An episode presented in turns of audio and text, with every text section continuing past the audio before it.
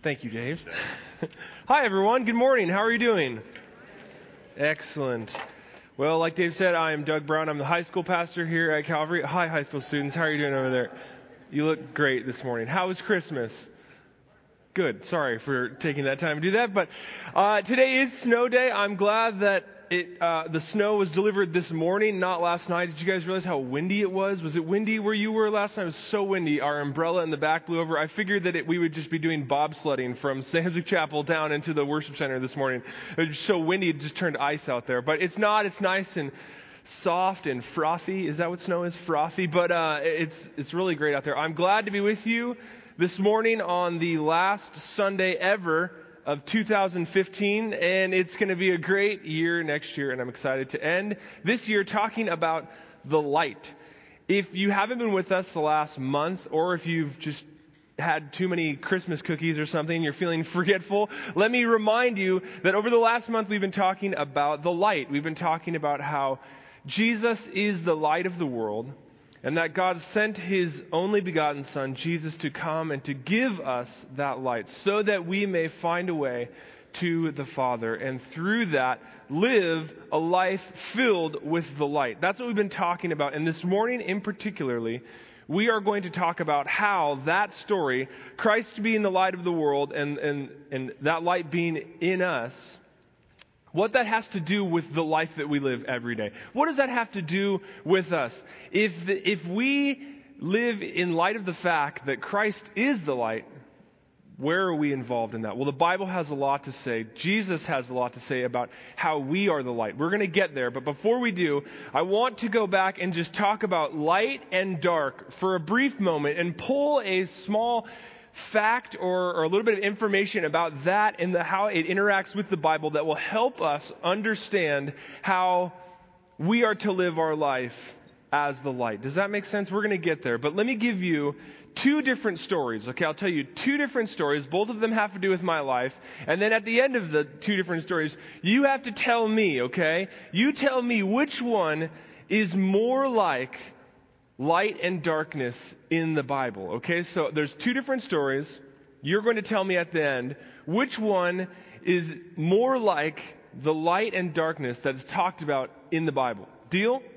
Are you feeling on board? Yes, okay. Let me begin with the first story. Story number one. When I was in college, in undergrad, I took a, a literature class. And in this literature class, we were reading the book and we were supposed to watch the movie as well called A Streetcar Named Desire. Uh, does anyone even know what this is anymore? Yes?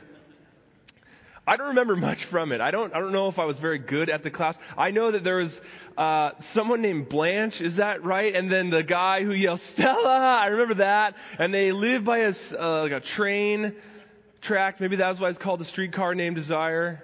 Is that why? Maybe I clearly didn't do very well in the class, right? But we had an assignment. Take the book, A Streetcar Named Desire, and then watch the movie, and then out of that, you need to write this long paper analyzing light and dark. Okay, so you need to figure out what is represented by the light? What is represented by the dark? How do they interact with each other? How do they, you know, mean different things? So I went on this whole discovery about what is the light and the dark in this movie, in this book. And I was struggling. I couldn't figure it out. So I decided, all right, Doug, I'm just going to I'm going to literally, I'm going to filibuster my teacher. I'm just going to give him as much stuff as I can. So I wrote about everything. Oh, well, when Blanche walks in, she leans against a, a, a light colored wall, which means that she's a good person. Or, or, and then the other person, he has a dark t-shirt on. Oh, he's so evil. And I thought, this is just garbage. It's no good. It's all over the place. My teacher ended up just loving it. It was like they hung it on the wall. She was so proud of it because, oh, you finally really got the project about how every little nuanced detail of dark colored clothing or light, it represents evil or the struggle of this. So that's my first story, okay? The streetcar named Desire literature assignment, right, of just light and dark, okay? And then this is my second story. Again, you're going to have to tell me at the end of this which one you think sounds more like the biblical light and dark, all right? The second story is this. Like Dave said, I did grow up here at Calvary. I was in junior high or high school when the story took place. And we got here to, to church on Wednesday night. We went to church and it was wonderful. Matt Doan was probably there leading and it was, everything was wonderful. But we were, at the end of church, we decided, well, let's go play tag, alright? Let's play tag. So we were maybe goofing around playing tag in the courtyard. It wasn't exciting enough. So we thought to ourselves, let's go into Samsvik Chapel right over there, the chapel right across the way.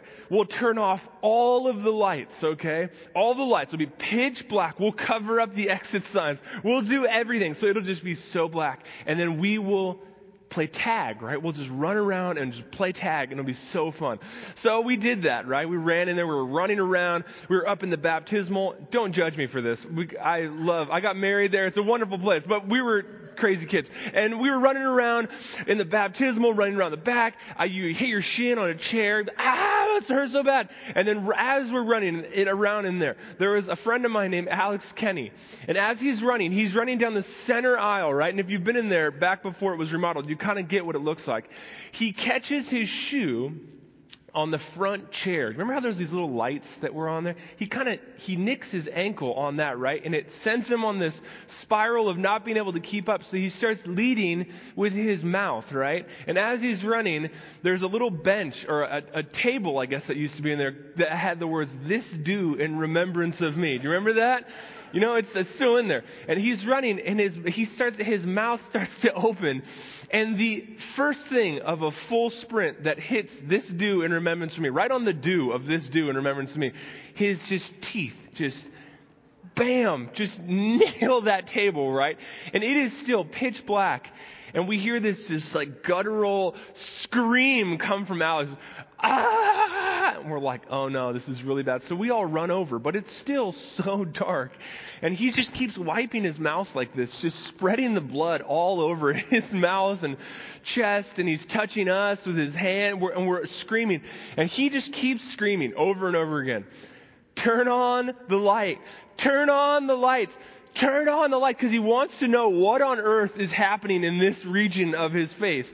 Turn on the lights, turn on the lights. So finally, I have a friend who runs to the back he flips the light switch, and I remember I was staring at him directly in the face, and he just had no front teeth and blood all over it, like a bib of blood. and I just screamed, ah, your face. So we went to the doctor, and he has fake teeth now. But I always say is the worst communion he ever took, right on that table. oh, so you have those two stories, right? Turn on the light, turn on the light. Which one, and hopefully it's obvious, which one is more like what we see in the Bible? Do you think you know? The second one. Who thinks the second one? Yeah? All right. Who thinks the first one? Eh, a few. Okay, maybe a few. It, maybe it's a little bit of both, but I would like to suggest to you and encourage you to think that it's more like the second one. Yes, there is deep symbology when it comes to light and dark in the Bible, and, and the Bible is full of rich, deep meaning. But for the Israelites, for the first century Jewish people, and for Jesus and his followers, I encourage you to think that light and dark was thought of like that. It was light. It was darkness, dark at night. Then you have fire. You have the sun. You now can see. Think about the people who are reading and writing this, right? The people who are hearing these stories. What would be important to them, an Israelite wandering through the desert, right? They have nowhere, no source of light besides the star and the moon or the sun. What does light and dark mean for them? It means you can see. It means you're not wandering around in the darkness. It means that you are not lost. Because of the light, you can do things. You can live. And I, even up into the time where Jesus is there, lights, lanterns, were incredibly important because without them, you couldn't see anything. I, I think we greatly take for granted the electricity. It sounds bizarre, but the electricity that we have and that we are always in light, right? I'm standing on, in spotlights. If this were thousands of years ago, that would not be the case. We would, this, we would have to be outside in the day, or there would be lanterns. Light meant you can see. And let's even analyze further what this means. Because as we go forward, there's a couple passages I want to read to you which will set up Jesus being the light of the world. And then we were going to look at what Jesus says about us and how we interact with being the light of the world. But as we understand, I want to read you a couple passages about how light has meant that you are able to see, right? And if it does mean that, then it's going to have certain implications for us being the light of the world. In Exodus 27:20, it says this. Now go back in your, in your mind, in time. You are in the desert, and in the desert there's the tabernacle, right? The tabernacle is set up so that God's presence can be with the Israelites. And as they're there at night, or in the day, it is dark. The tabernacle, if you don't know, is this tent dwelling place, which covered uh, with leather and skins and all sorts of things. So that when you walk inside, it probably would be pitch black. You couldn't see a thing. But what stood in there was a lampstand, a menorah, really. And that light was the only light that guided your way. And it says this in Exodus 27:20. It says, "You shall charge the sons of Israel that they bring you clear oil of beaten olives for the light, to make a lamp burn continually. In the tent of meeting, outside the veil, which is before the testimony, Aaron and his sons shall keep it in order from evening to morning before the Lord. It shall be a perpetual statute throughout all generations for the sons of Israel. There's the tabernacle, and in it is the presence of God. In its innermost room, but the room right outside, which leads to that, is a dark room. And there are a few things in there. But the only light source is the lampstand, is the menorah. It's the thing in which helps you see your way to the presence of God. The physical light guides you. If you were to walk in without it, you would, it would be dark. You wouldn't know where you were going. With it, you can see, right? Keep that in your mind as we go forward. As we jump and we fast forward all the way to John. Go to John 1 6. In John 1 6, there comes another man talking about light. Now, keep in mind, this light isn't the uh, symbolic good guy or the symbolic person who's really good at things, this light, when they hear it, they are thinking, this person will help us what? See. They will help us know the way. They will help us find the way. And we will no longer be light if, we will no longer be lost if the light comes, right? It says this in John 1 6. There came a man sent from God whose name was John. He came as a witness to testify about the light, so that all might believe through him. He was not the light, but he came to testify about the light. John the Baptist is preaching about one who is coming who will be the light. Not, like I said, the symbolic good guy of the universe, although he is good but the one who is coming will help us see as the light in the tabernacle guided the way to God. One is coming who will guide us to God. And then he even goes on to clarify. John clarifies in 9 through 13 it says this. There was the true light which came, coming into the world, enlightens every man. He was in the world, and the world was made through him, and the world did not know him. He came to his own, and those who were his, his own, did not receive him. But as many as received him, to them he gave the right to become children of God. And we'll stop there. This one that came is Jesus. Jesus came, like we've talked about the last couple weeks, as the light of the world and the light of the world not being just this representative good person who's really great and you really, you know, you should, he's wonderful. You should really uh, attach yourself to him because he's a really great guy. See, he's got all this good lightness about him. No, what Christ came to do and what he is, is he is the clarifying, the enlightening, the light, lighting of the path through him and in him, we have the ability to approach God. Like the light existed in the tabernacle, which guided you to the Holy of Holies. So Christ, through him, through us receiving him, and through our faith in him, we find our way to God. He, Christ, even clarifies even further. If you look in uh, John 8:12, which we talked about just a few weeks ago. John 8:12 says this: Jesus in Jerusalem talking about the light that they see all around, around them on the lampstand says this then Jesus spoke to them, saying, I am the light of the world. He who walks in me will not walk in darkness, but will have the light of life. Jesus is the light of the world. And through him, we have our path to God. Is this making sense? Are you getting this? The, the lampstand existed in the tabernacle. That John preached about this light that is coming. Christ comes into the world and says, I am the light. Not good versus evil, but it is good versus evil, but more so thought of as, let me shine in the darkness. Through me, you will see the truth. Through me, you will see God. Through me, you will have eternal life and you will have salvation because in me is the kingdom of God because I am the light which pierces the darkness. I think I don't think of it like that all the time. I think, oh, you know, good versus evil, and it is that a lot. But I think when her, when hearing this, the first Christians, the, the, the first Jew, these Jewish people who heard this, they saw Jesus as the light piercing the darkness. So how does this interact with us? What are we to do? Well, in Matthew 14, it says this, that you are the light of the world. A city set on a hill cannot be hidden, nor does anyone light a lamp and put it under a basket, but on the lampstand, and it gives light to all who are in the house. Let your light shine before men in such a way that they may see your good works and glorify your Father in heaven.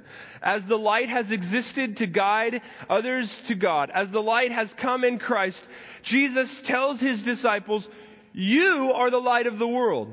And us, through our faith in Christ, we are the light of the world. Not just good people, not just the ones who understand, but we are the ones in the world who are lighting the way to God. Like the lamp existed in the tabernacle, like Christ exists for the world, we are the light in the darkness today. Does that make sense? Alright, so what are we to do in that?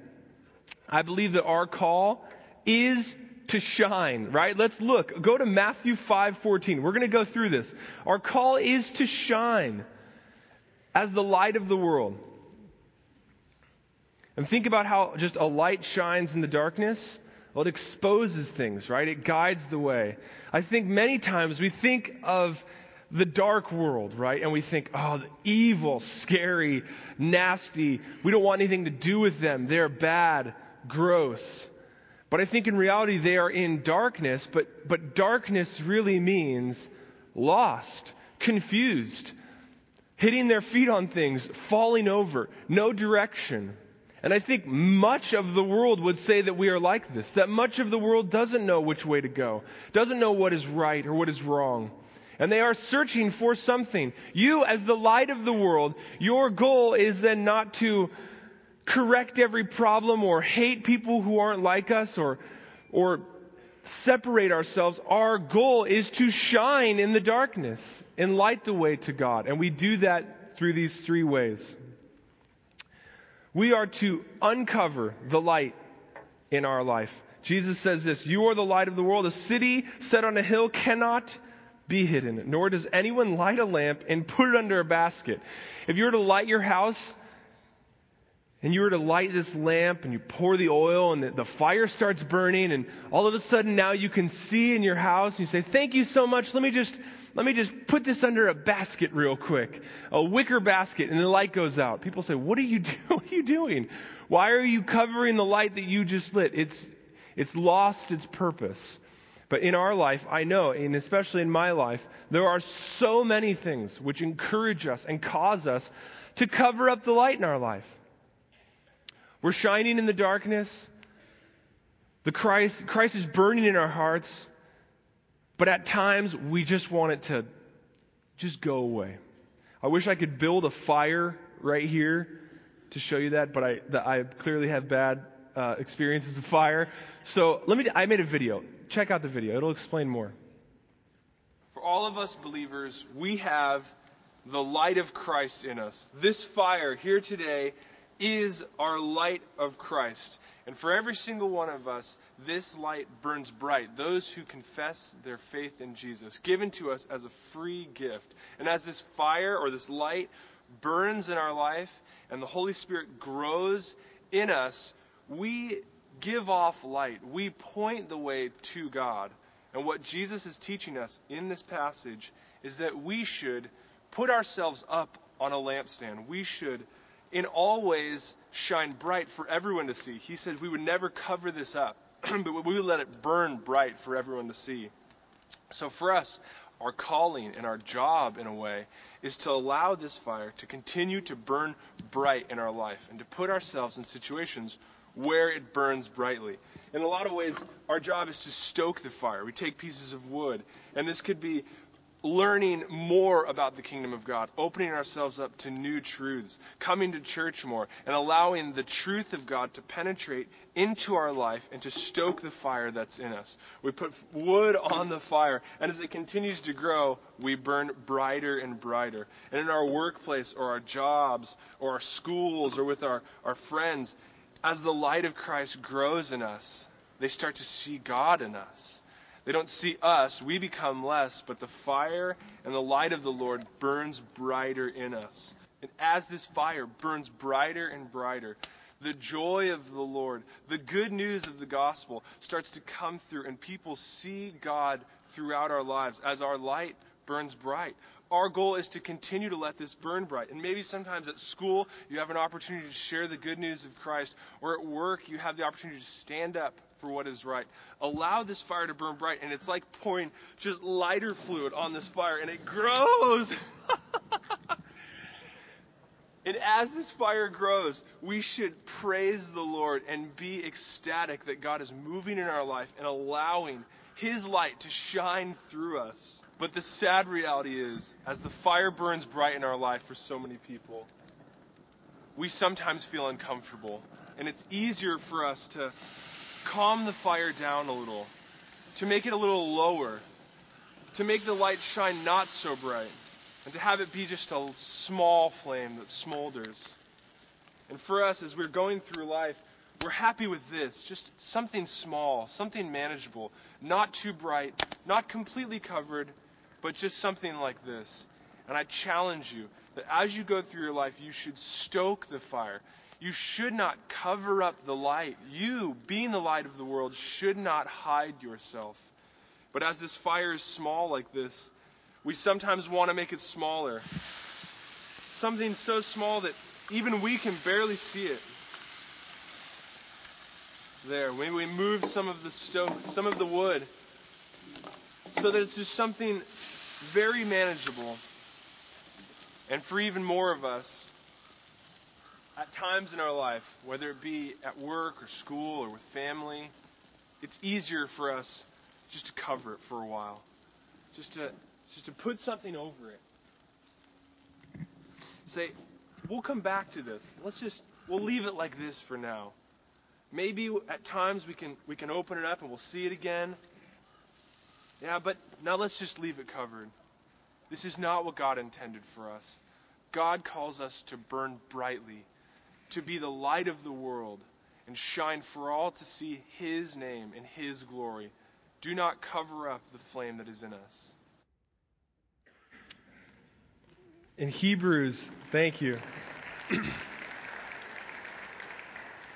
I set the microphone on fire when we did that, just so you know. In Hebrews 12:1, it says this: Therefore, since we have so great so great a cloud of witnesses surrounding us, let us lay aside every encumbrance and the sin which so easily entangles us, and let us run with endurance the race that is set before us, fixing our eyes on Jesus, the author and perfecter of faith. That is uncovering the light in our life. Really, it's simplifying our life so that we can serve Jesus simply.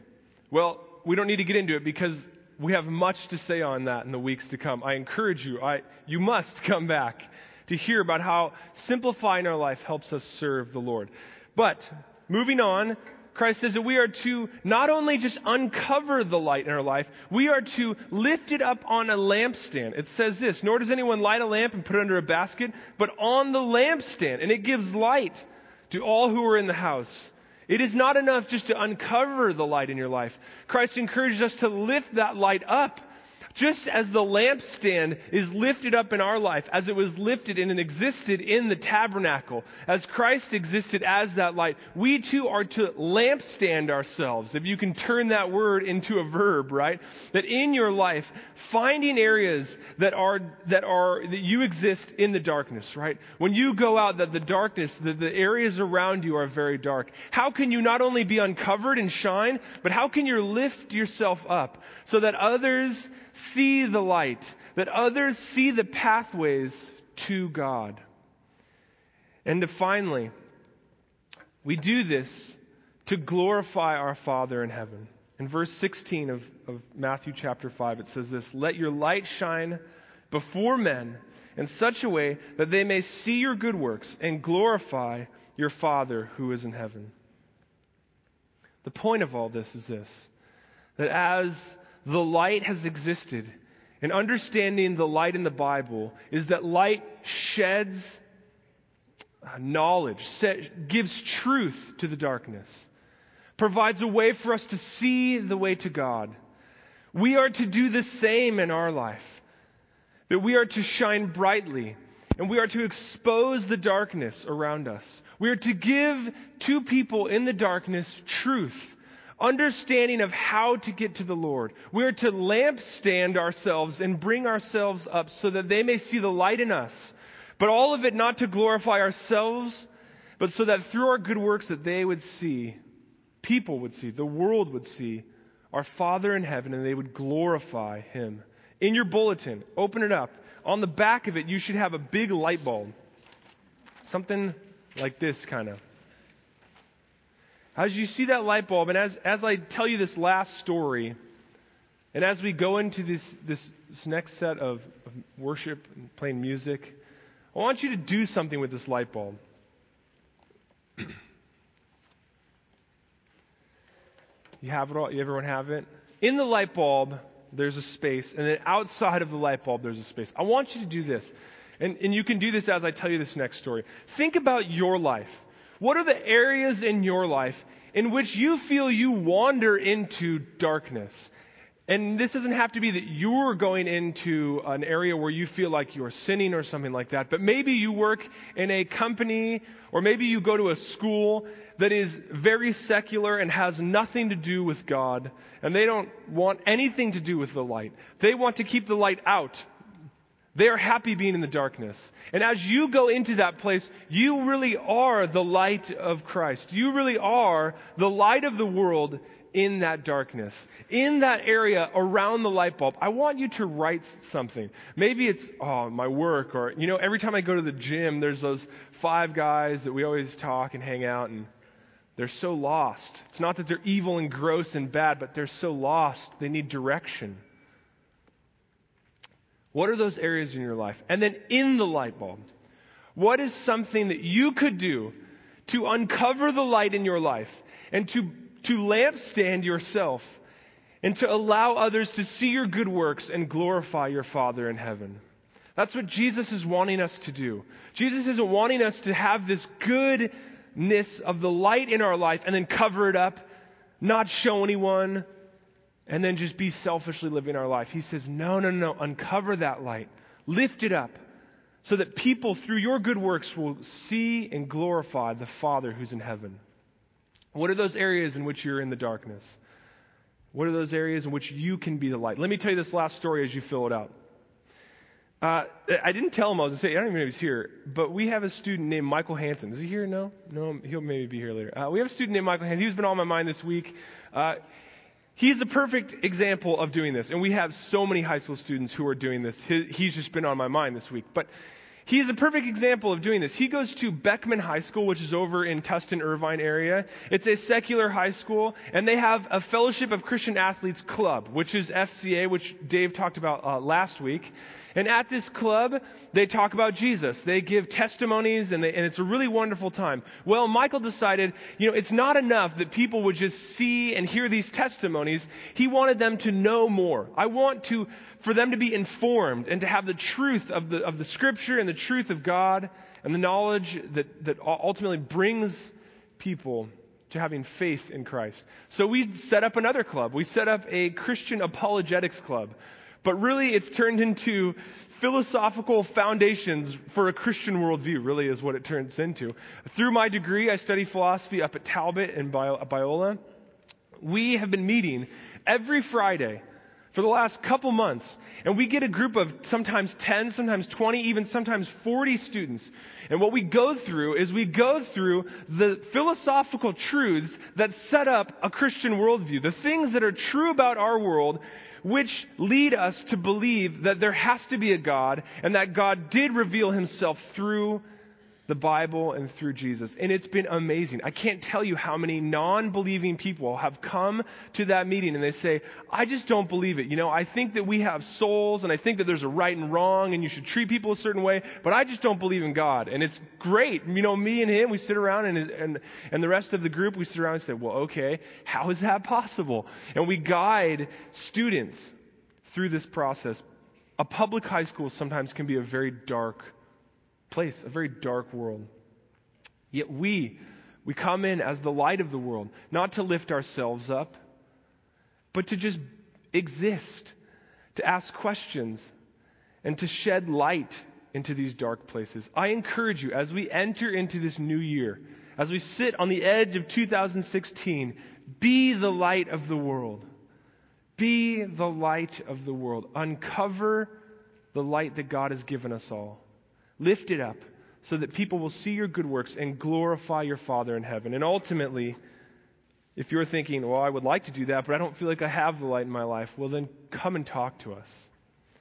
Don't leave today without figuring out what that would look like in your life. I'd like to illustrate this in a special way. So if you're in the if you're in the band, why don't you come on up up onto the stage? We're going to we're going to go old school here, back to my young days as a child here at Calvary Church. What we're going to do is, uh, if you can and if you're able, I would like everyone to stand. Can you all stand with me as we end the year of 2015 and as we look into 2016, talking about how we can simplify our lives and better serve Jesus? How we can let the light shine bright in our life we are going to sing This Little Light of Mine. Do you know this song? Do you remember this song? Yes? This Little Light of Mine. I, I'm a, I have a terrible voice, so I'm just going to hand it on over to Ron. But we're going to sing a few lines of this, and then we're going to end with a few Christmas carols, which I'll set up as well. But let's together, and if you know the hand motions, do them. But let's sing This Little Light of Mine. All right. This little light of mine, I'm going to let it shine. This little light of mine. I'm gonna let it shine, let it shine, let it shine, let it shine. Hide it under a bushel, no, I'm, I'm gonna, gonna let it shine. Hide it under a bushel, no, I'm gonna let it shine, let it shine, let it shine, let it shine. Once again. Hide it under a bushel, no, I'm gonna let it shine. Hide it under a bushel, no, I'm gonna let it shine, let it shine, let it shine, let it shine. Great job, everyone. Give yourselves a round of applause. And as we, as we end now with two of my favorite Christmas carols, these Christmas carols, they represent what I'm talking about. As you stand up here in a public place, in a church, yes, but in a public place, and you sing these declarations about what you think about a God. We are going to sing Hail the Incarnate Deity. This is what I'm talking about. To be able to stand up in public and sing loudly that we hail the incarnate deity. That we, that, that as the, the joy of the Lord and the light of God has come into this world, that we will proclaim it loudly. We will do good deeds so that others will see and glorify our Father in heaven, and the light will shine brightly in our lives. So sing with us now as we end this service, as we end 2015 and look into the future, shining brightly for God.